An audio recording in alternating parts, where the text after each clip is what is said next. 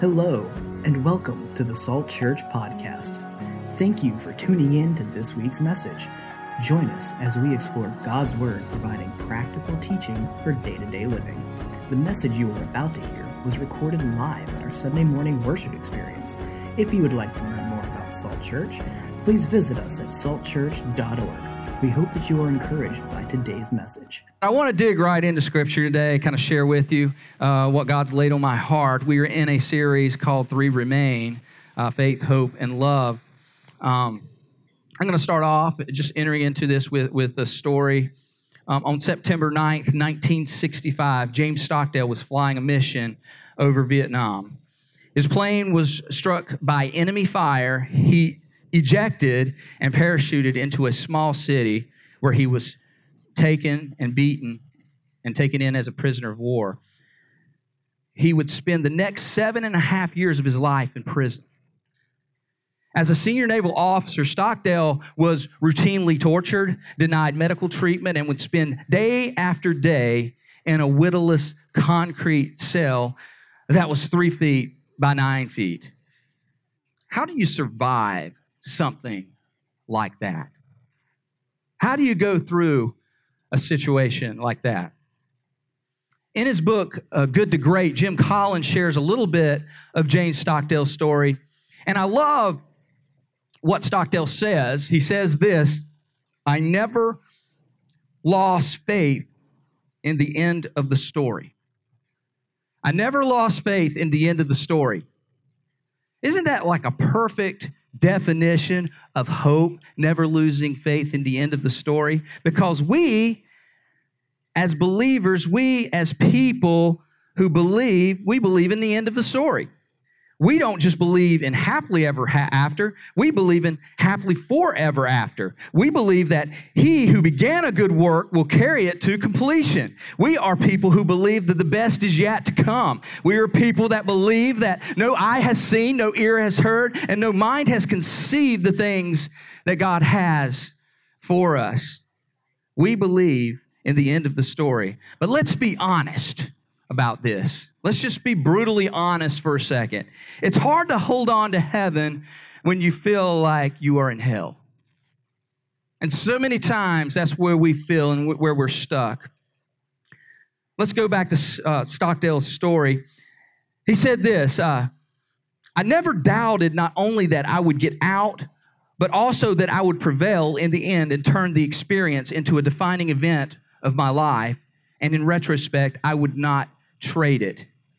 And what's interesting here, when Jim Collins asked Stockdale, he said, who didn't make it out? Who, who were the people that didn't make it out? And, and James said, oh, that's easy, the optimists. I'm like, wow. They were the ones who said, we're going to make it out by Christmas, and then Christmas would come. Oh, we'll make it out by Easter, and then Easter would come. We're going to make it out by Thanksgiving, and on and on, and that would come. And they ended up dying of a broken heart. And that's when James Stockdale shared a fascinating philosophy with Jim Collins. He said, you never, or you must never confuse faith that you will prevail in the end, which we can't afford to lose, with the discipline to confront the most brutal facts of the current reality, whatever they might be. Wow. Jim Collins calls this the Stockdale paradox. So confront the brutal facts, but never lose faith. Confront the facts that there is trouble, there is pain, there is hurt, and we go through those things. We go through that journey, but we never lose faith. Hope. It sounds something like what Jesus said in the book of John. He said, in this world, you will have trouble, but take heart. I have overcome the world. The key there is overcome. He says, you're going to have trouble, but I have overcome. So this week, we're continuing this series, Three Remain. Last week, we talked about faith. Next week, we're going to talk about love, the greatest commandment. And of all these things, love remains, right? But this week, I want to talk about hope. I love how somebody said this. They said, love is our calling card. Love is our calling card, and faith is our credit card. But hope is our greeting card. Is it not? The Bible says that we are prisoners of hope, that it is who we are. It's the message we bring. We bring hope. And Romans five one, if you'll turn with me there, we're going to dig into what this means and how to live out hope and how to fight for hope. So if you have your Bibles, you can turn there. It'll also be up on the screen. It's in your notes.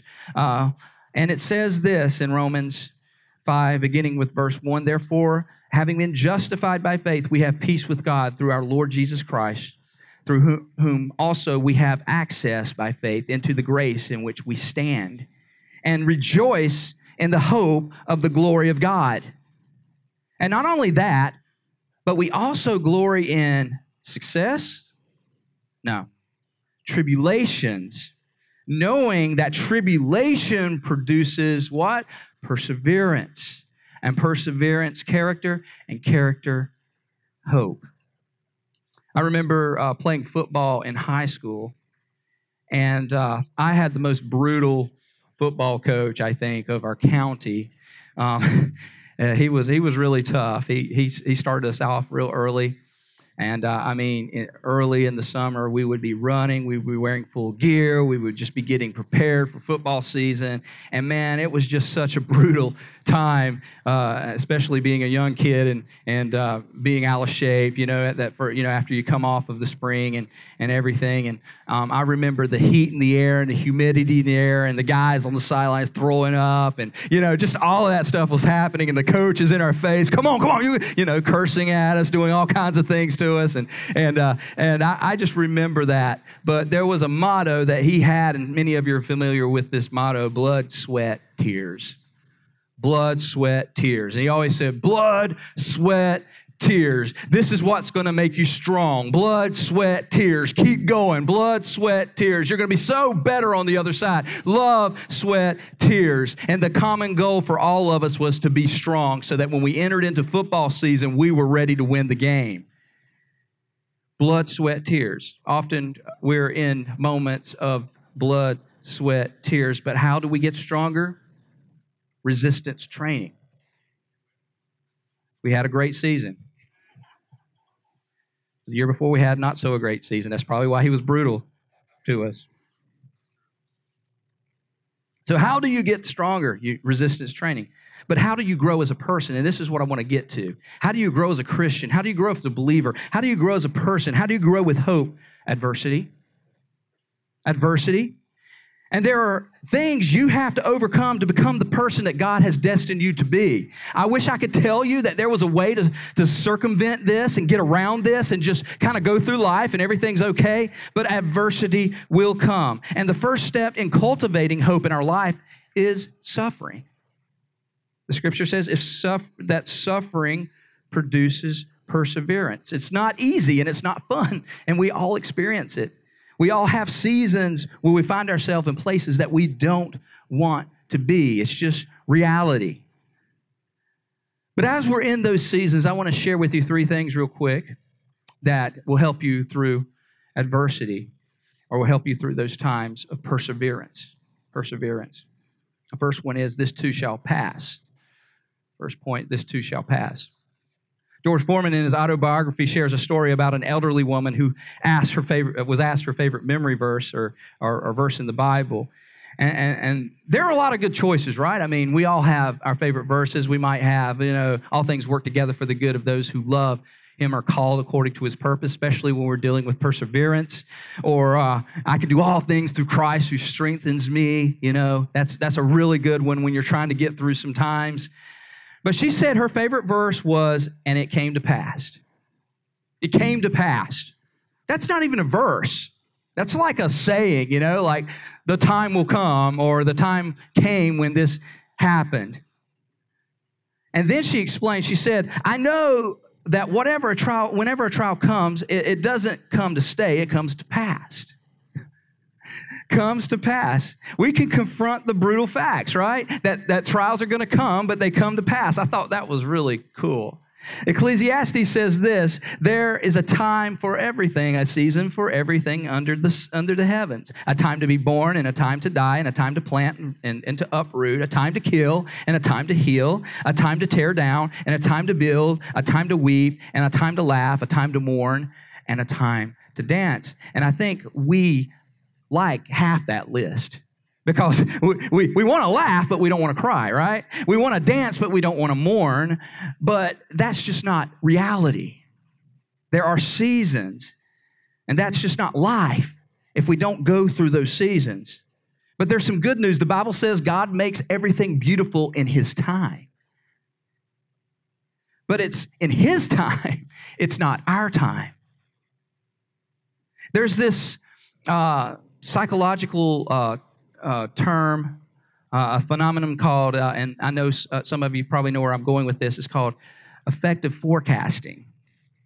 It's projecting your current feelings into the distant future. So the idea is when uh, people are in the middle of tough times, and you've seen it and I've seen it, um, they feel like they're always going to be in it. Like it's never ending. I'm never going to get out of this. This is going to last forever. And you've probably met people or been that person. And uh, and uh, man, is this ever going to end? If am I ever going to get through this? But the truth is, it will. And maybe you've been heartbroken. Maybe you've been depressed. Maybe you've gone through something. And I, I remember back with in my first relationship with a girl, and how it how how she she broke up with me, and how devastating it was. And it felt like months, and it you know just a few months felt like years. You know, when you're like seventeen years old or whatever, you know, you think, oh, I'm never going to get through this. It's just it's just painful. It, and and wh- how is life ever going to get better? But it does. As a side note, yeah, thank you. Thank you for finishing that. And I met Miranda, so I have a wonderful wife, and, and everything's great, you know. But as a side note, we have to be careful to let people process it in their timeline, okay? So when people are mourning or people are hurting or people are going through it, uh, through grief, we have to give them an opportunity to go through the process of, of, of grief. Oswald Chambers says it like this, let God be as original with others as He is with you. So let's not tell people just to get over it, you know, and I think we do that a lot. Like, just get over it. It's okay. From your perspective, it might be okay, and we know it's going to be okay. It's eventually going to be okay, but we need, just, just as a side note, we need to let people process it in their own time.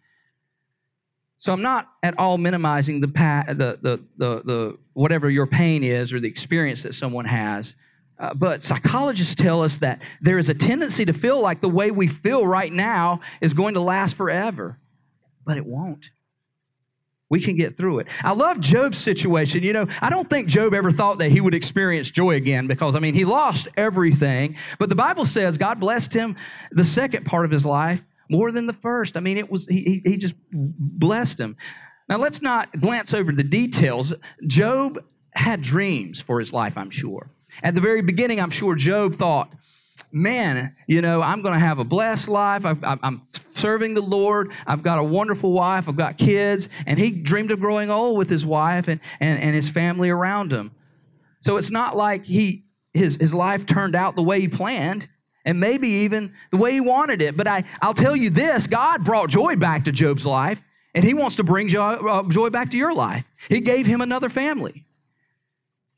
What I'm getting at here is that life happens in seasons. There's a season for everything. Where, uh, there, there are seasons that are better, and there are seasons that are worse. But I also think there are seasons where we we, we need to we need time to suffer and mourn, so that we can pro- and, and, and process difficult emotions, so that we can be stronger. You've probably heard the saying: "If every day was a good day, there would be no good days." Right? Right? There would there would be no good days, you know? So we we need to take hold of the bad, you know, work through the bad days, but realize that there's good days ahead. The second point I want to make is it's okay not to be okay. It's okay not to be okay. Let's not fake it till we make it. Let's be honest when we are not okay. There are seasons when you're not going to be able to overcome something by yourself. Even Moses needed Aaron and, and Hur to hold up his staff, right? There's times you're going to ha- need people to hold you up. A counselor once told me, I've never met a married couple who didn't need counseling. Everybody needs counseling. Everybody needs help. Everybody needs has times where they struggle. And my fear is that sometimes people think that they have it all together or, or they need to get it all together before they enter into church or they find God. Oh, I'm going to get my life right, and then I'll come to church. I'll get my life right, and then I'll talk to God. But it doesn't work like that. It's just like saying I have to get well before I go to the hospital, right? And that just sounds silly. Jesus even said, it's not the healthy who need a doctor, it's the sick, right? And and he comes to, to, to heal people and to, and to restore them from their brokenness. And if you keep things hidden, if you're not okay with being not okay and being honest, the brutal honesty that we need to have, then we're just going to get sicker. We're going to we're going to cover it up, and then we get sicker and we get uh, more bitter and more defeated. It's okay not to be okay. You want freedom? This is how you do it. You you come together. You open up. You you share. And this is a place where it's okay to not be okay. This is a house, this is a church where it's okay not to be okay and to be honest. And God surrounds us with people that can love us and help us and walk us through these difficult situations. And that's what the church is for. That's what other believers are for. That's why we come together. That's why we minister to each other. That's why we do small groups. That's why we fellowship together. That's why we grow deeper together. And relationship. I love how James puts it. He says, is any one of you suffering? He should pray. Is anyone cheerful? He should sing praises, right? That's what we do together. If anyone is of you is sick, he should call on the elders of the church and pray over him and anoint him with oil in the name of the Lord, right? And the prayer offered in faith will restore the one who is sick. We do that together. The Lord will raise him up, and if he has sinned, he will be forgiven. Therefore, confess, and I love this last part, therefore confess your sins to each other and pray for each other so that you may be, fill in the blank, healed. So that you may be healed. It's okay to be not okay. And then I'm going to say that the obstacle is the way. That's the third point. The obstacle is the way. We want to go around surf, uh, uh, suffering, but it produces perseverance. We want to go around trials, but James says, consider it pure joy when you go through trials. We want to go around conflict, but the Bible says iron sharpens iron, right? We want to go around death, but the only way to, to, to, to, to find resurrection is through death, right? Resurrection is waiting on the other side. You have to go through these things. The obstacle is the way, and I think the cross of Jesus Christ is emblematic of this. In the first century, it was a symbol of torture. It was a symbol of death. How does it become a symbol of forgiveness? Jesus walked it out. Jesus went through the pain. Jesus went through the trial. Jesus went through the adversity, and he walked through it. The obstacle is the way. Listen, God is, is going to turn that suffering into perseverance. And I believe that you are going to become a better person, a stronger person, a more powerful person. You're going to grow deeper, and there's going to be a lot of pruning in the process. There's going to be a lot of refining like gold in the process, and there's a lot of things that are going to be taken out of, out of you, like, like it's just going to sweat right out of you, and it's going to go through some a, a process. It's going to go through a fire. But I think you come out on the other side even better, so much better and more like Christ. And that's our goal, is to grow deeper in him and become more like him. And he is never going to leave you nor forsake you in the process. Did you know that? He's with you walking through the fire. And the next part of this, uh, this, this verse of Scripture, so suffering produces perseverance, and perseverance produces charisma? No. It produces character. And I think that's probably the way we should be looking at it, that, that we should be people who, who we can be charismatic people, but charisma doesn't get you through. It's, it's character.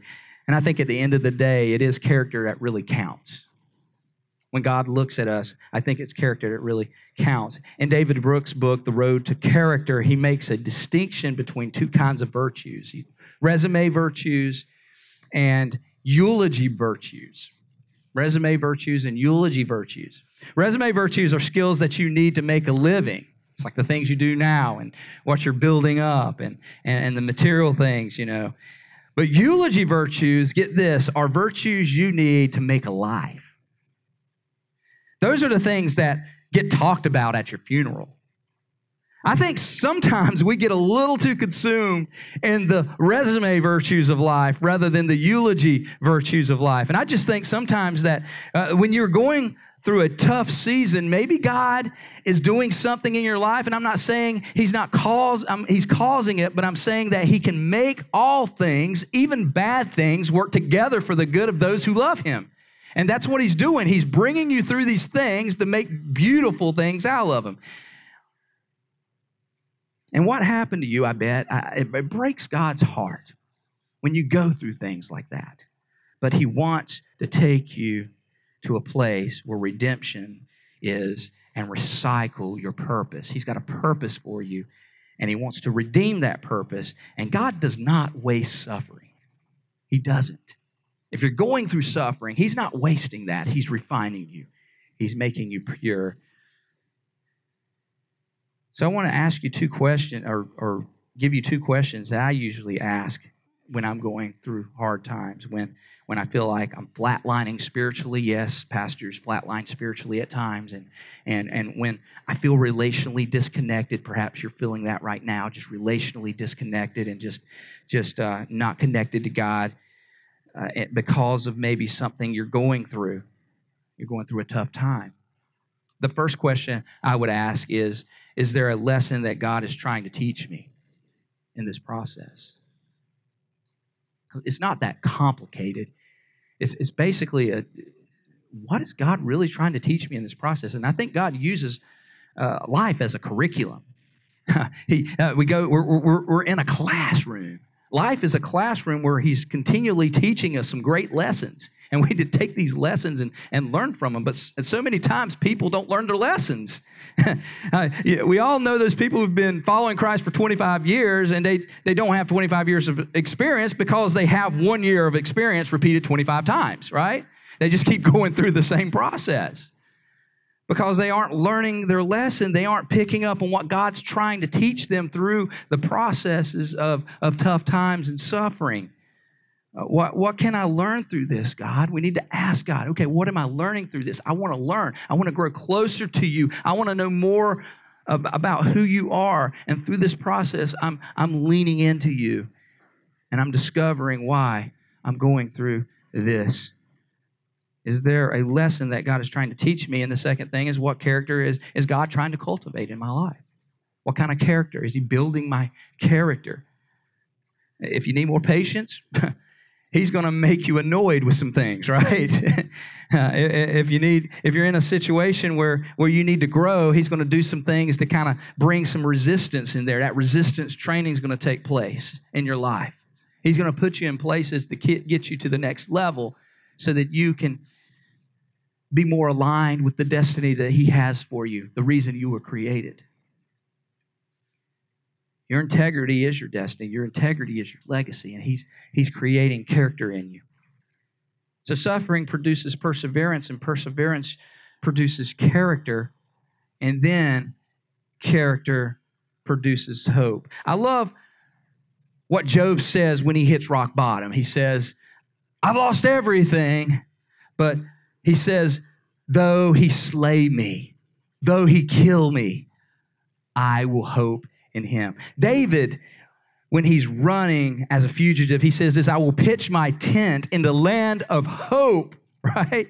Romans four says, against all hope, Abraham in hope believed so and became a father of many nations. In fact, it even said this, and then it says, without weakening in his faith, he faced the fact that his body was as good as dead, meaning he was a dead man. He thought he was passing from this world. He was like, God, take me. But in the process, he was fully persuaded that God had the power to do what he had promised.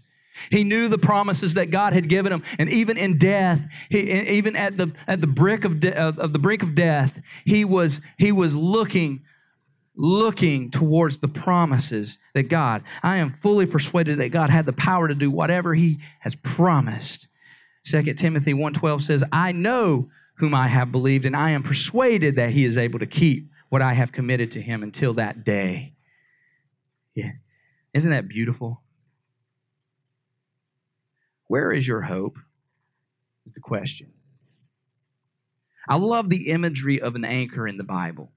Our hope being an anchor. Hebrews six nineteen says it like this. We have this hope as an anchor for our soul, firm and secure. It enters the inner sanctuary behind the curtain where our forerunner, Jesus, has entered on our behalf. Now, when we think about an anchor, we think of, of something we toss on the side of the boat into a water to keep us stable so that we don't drift. But I think it's fascinating that this particular piece of, of Scripture, uh, the context of it is, and if you're familiar with nautical language and, and you're a, a, a boat person, you probably understand this principle of, of, of kedging. Kedging is a nautical term uh, uh, used uh, when you take an anchor, an object, uh, and throw it against a rock to help pull your boat, or there's rocky ground, or there's soil, or what have, have you, and you throw it on the ground, or you catch it against a rock, or what have you, to help you pull through a narrow place or a strait that is congested or could cause damage. And the imagery here is that our anchor is hope. And our hope is the end of the story, where we see Jesus. And he's ripped the veil. So we're so life is like this. We have this anchor. We have this anchor. And this anchor, we're continually throwing that anchor. Here comes the rock. Here comes the trouble. Here comes, here comes my trouble in my marriage. Here comes the depression. Here comes all these things that I'm dealing with. And I'm throwing my anchor out. And I'm catching it onto something. And I'm pulling it through. And I'm catching it onto hope. I'm catching it onto promise. I'm catching it onto the love of Jesus Christ that he has for me. I I have, I have that promise ahead of me, and I'm pulling, I'm pulling my ship, I'm pulling my life, and I'm, I'm maneuvering through that narrow strait, that journey called life, towards hope. He is an anchor for our soul. His name is Jesus, and he is our anchor. When trouble comes, he can be our anchor. Dan and Jamie uh, Uh, Butler, Jamie is currently uh, currently serves in the U S House of Representatives, and they have an amazing story. It's been on People Magazine, uh, C N N, um, Fox News. Uh, it's been all over the place. Uh, but both are Christians, they're believers, and they've given more details to the backstory and, and Christian speaking engagements. And uh, they were pregnant with a with their first child. It, I think it happened back in about two thousand thirteen. And uh, pretty excited because it, the day came when they would get their sonogram and, and they would be, be they would know what the, the gender of the baby was, and they started their routine checkups, and they discovered uh, something that no parent should have to discover. Um, something went terribly wrong, and it was the baby had Potter's Syndrome. It's a rare disease in which a lack of amniotic uh, uh, fluid inhibits the, the lung development of a, of a child, so the lungs don't develop.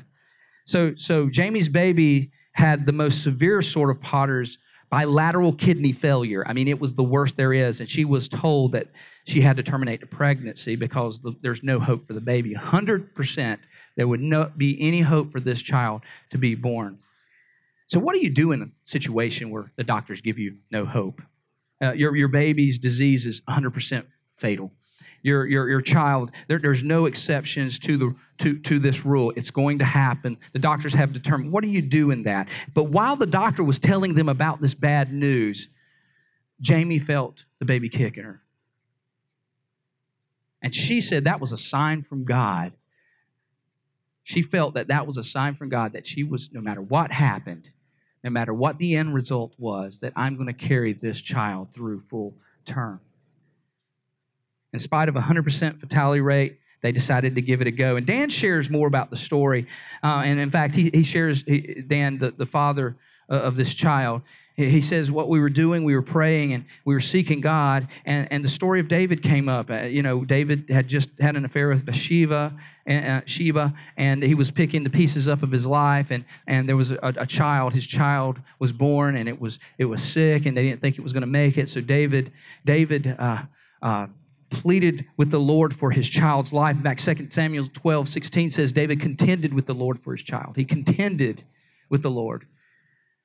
So obviously, David's story doesn't have a fairy tale ending. The child passes away, and and uh, but but for them, they they felt like we're going to contend for this child. We're going to have a David moment where we're going to contend for this child. So Dan said, I, I know it was a strange strip, scripture to draw inspiration from, but we contended because he said this, and I love this. I don't want to rob God of an opportunity for a miracle. I don't want to take that opportunity from God. They were living in the shadow of the valley of death, but they were contending and they were pitching their tents on the land of hope. And on July the eleventh, two thousand thirteen, their baby was is born two months premature, weighing at two pounds, twelve ounces. But here's the amazing thing. She let out a cry. Babies with lungs that aren't developed don't cry.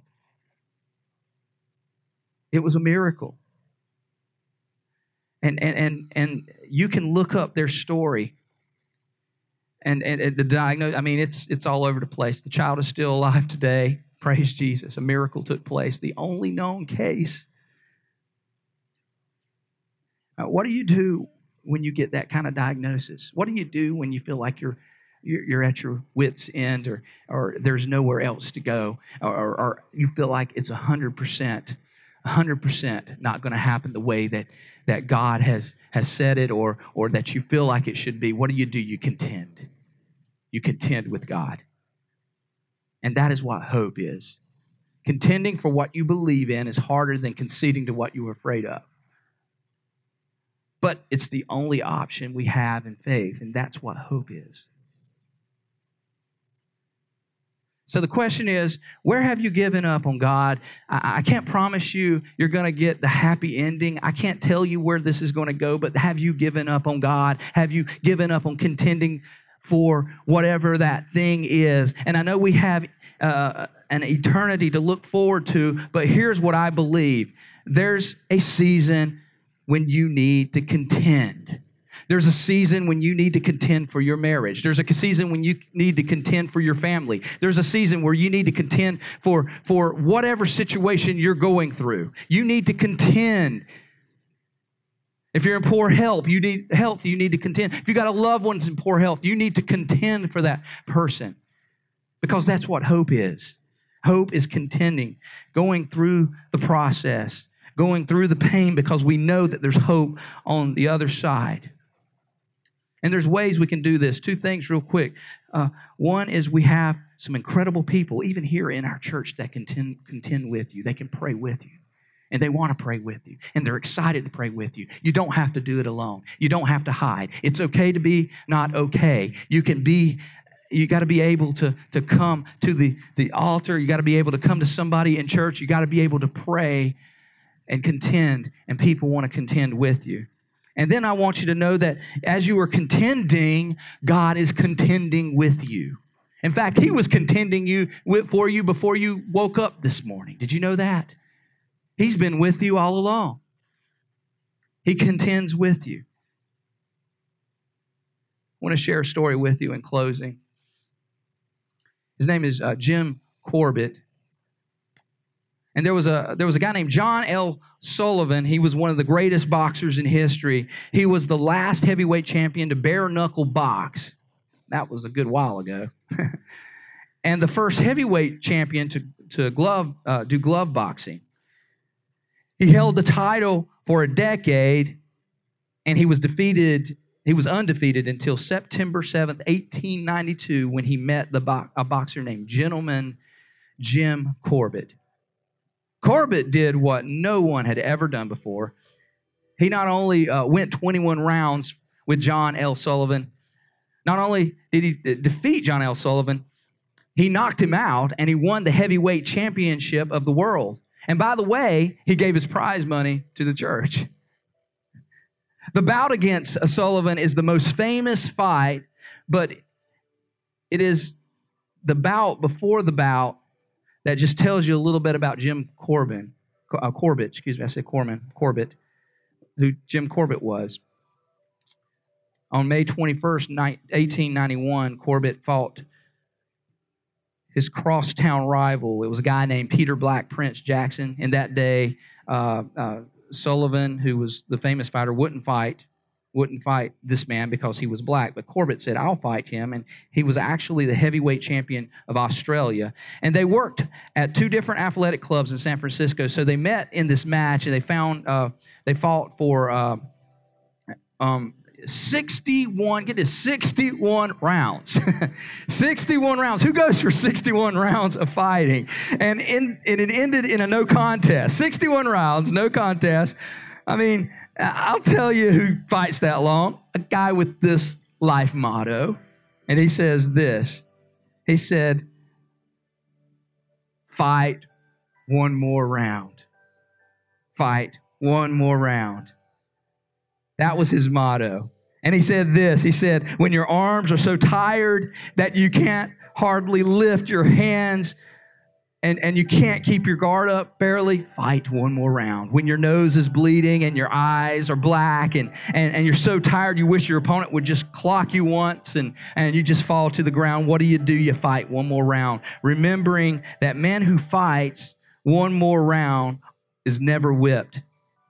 Fight one more round.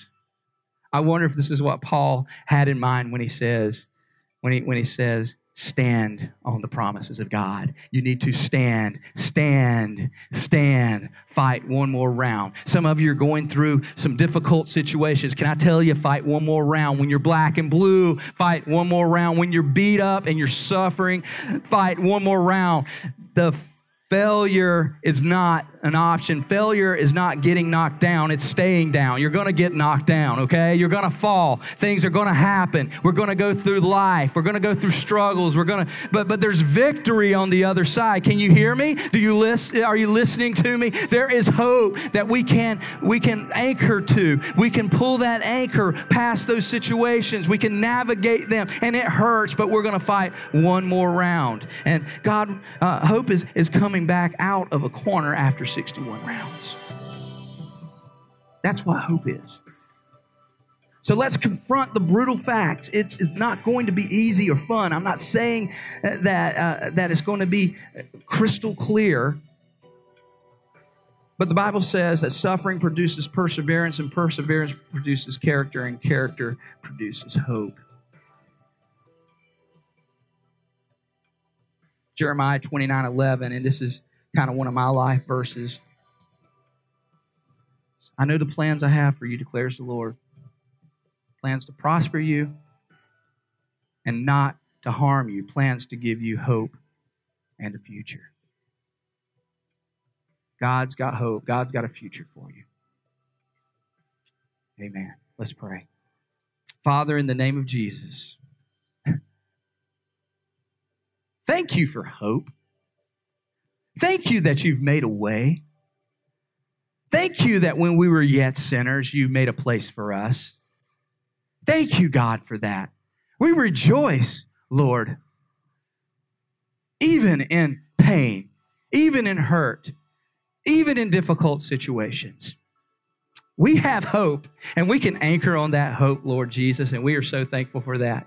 God, I pray that you, by the Spirit of the living God, if anybody is dealing with difficult situations or questioning themselves, maybe they're depressed, maybe they're, they're, they're going through major difficulties in their life, maybe they're going through pain, maybe it's physical pain, Lord Jesus, I pray in the name of Jesus now that you would begin to touch their bodies, touch their hearts. But in the process of us praying and contending for those things, Lord, we realize that we have hope. We have hope for a future. We have hope that one day everything is going to be okay. It's not the end. It's just the beginning. This is just a piece of eternity, Lord. For some people here today, eternity has not started. In fact, death is waiting for them. So today, in the name of Jesus, I ask that your Spirit move across the people right now. Just begin to touch hearts and touch lives. And as I pray, God. And as we're in that spirit of worship with all heads bowed and all eyes closed, if just every heart, just seek Him right now in His presence. If you're here today and you do not know the Lord Jesus Christ, we want to give you that opportunity. Is this your day? Are you struggling with hopelessness? Because we have an anchor. We can get through the suffering. But do you have that anchor? That, that is available for you today. You can have it. It's yours. Because Jesus, in His love, He loves you. In fact, in fact, He's quite fond of you. He loves you a lot. And today may be your day. You need that hope. If that's you, if you would just lift your hand and say, Pastor, just pray for me. I'm not going to ask you to come to the front. I'm just asking you to make a bold statement and say, hey, Lord, I'm in today. I'm ready to give my life to you. I'm ready. My heart is yours today. I'm tired of trying to do it myself. I'm tired of do it, doing it hopelessly, with no hope, no anchor, no end of the game.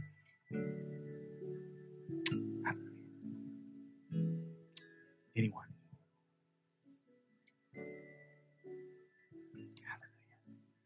If you would pray with me this prayer. Father, in the name of Jesus, I believe that you are the Son of God. I believe I am dead in my sin without you.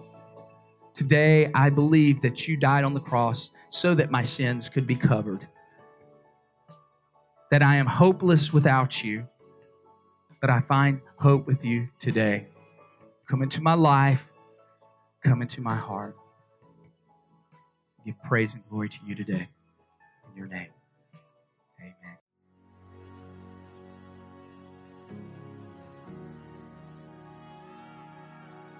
Hello, and welcome to the Salt Church Podcast. Thank you for tuning in to this week's message. Join us as we explore God's Word, providing practical teaching for day-to-day living. The message you are about to hear was recorded live at our Sunday morning worship experience. If you would like to learn more about Salt Church, please visit us at salt church dot org. We hope that you are encouraged by today's message.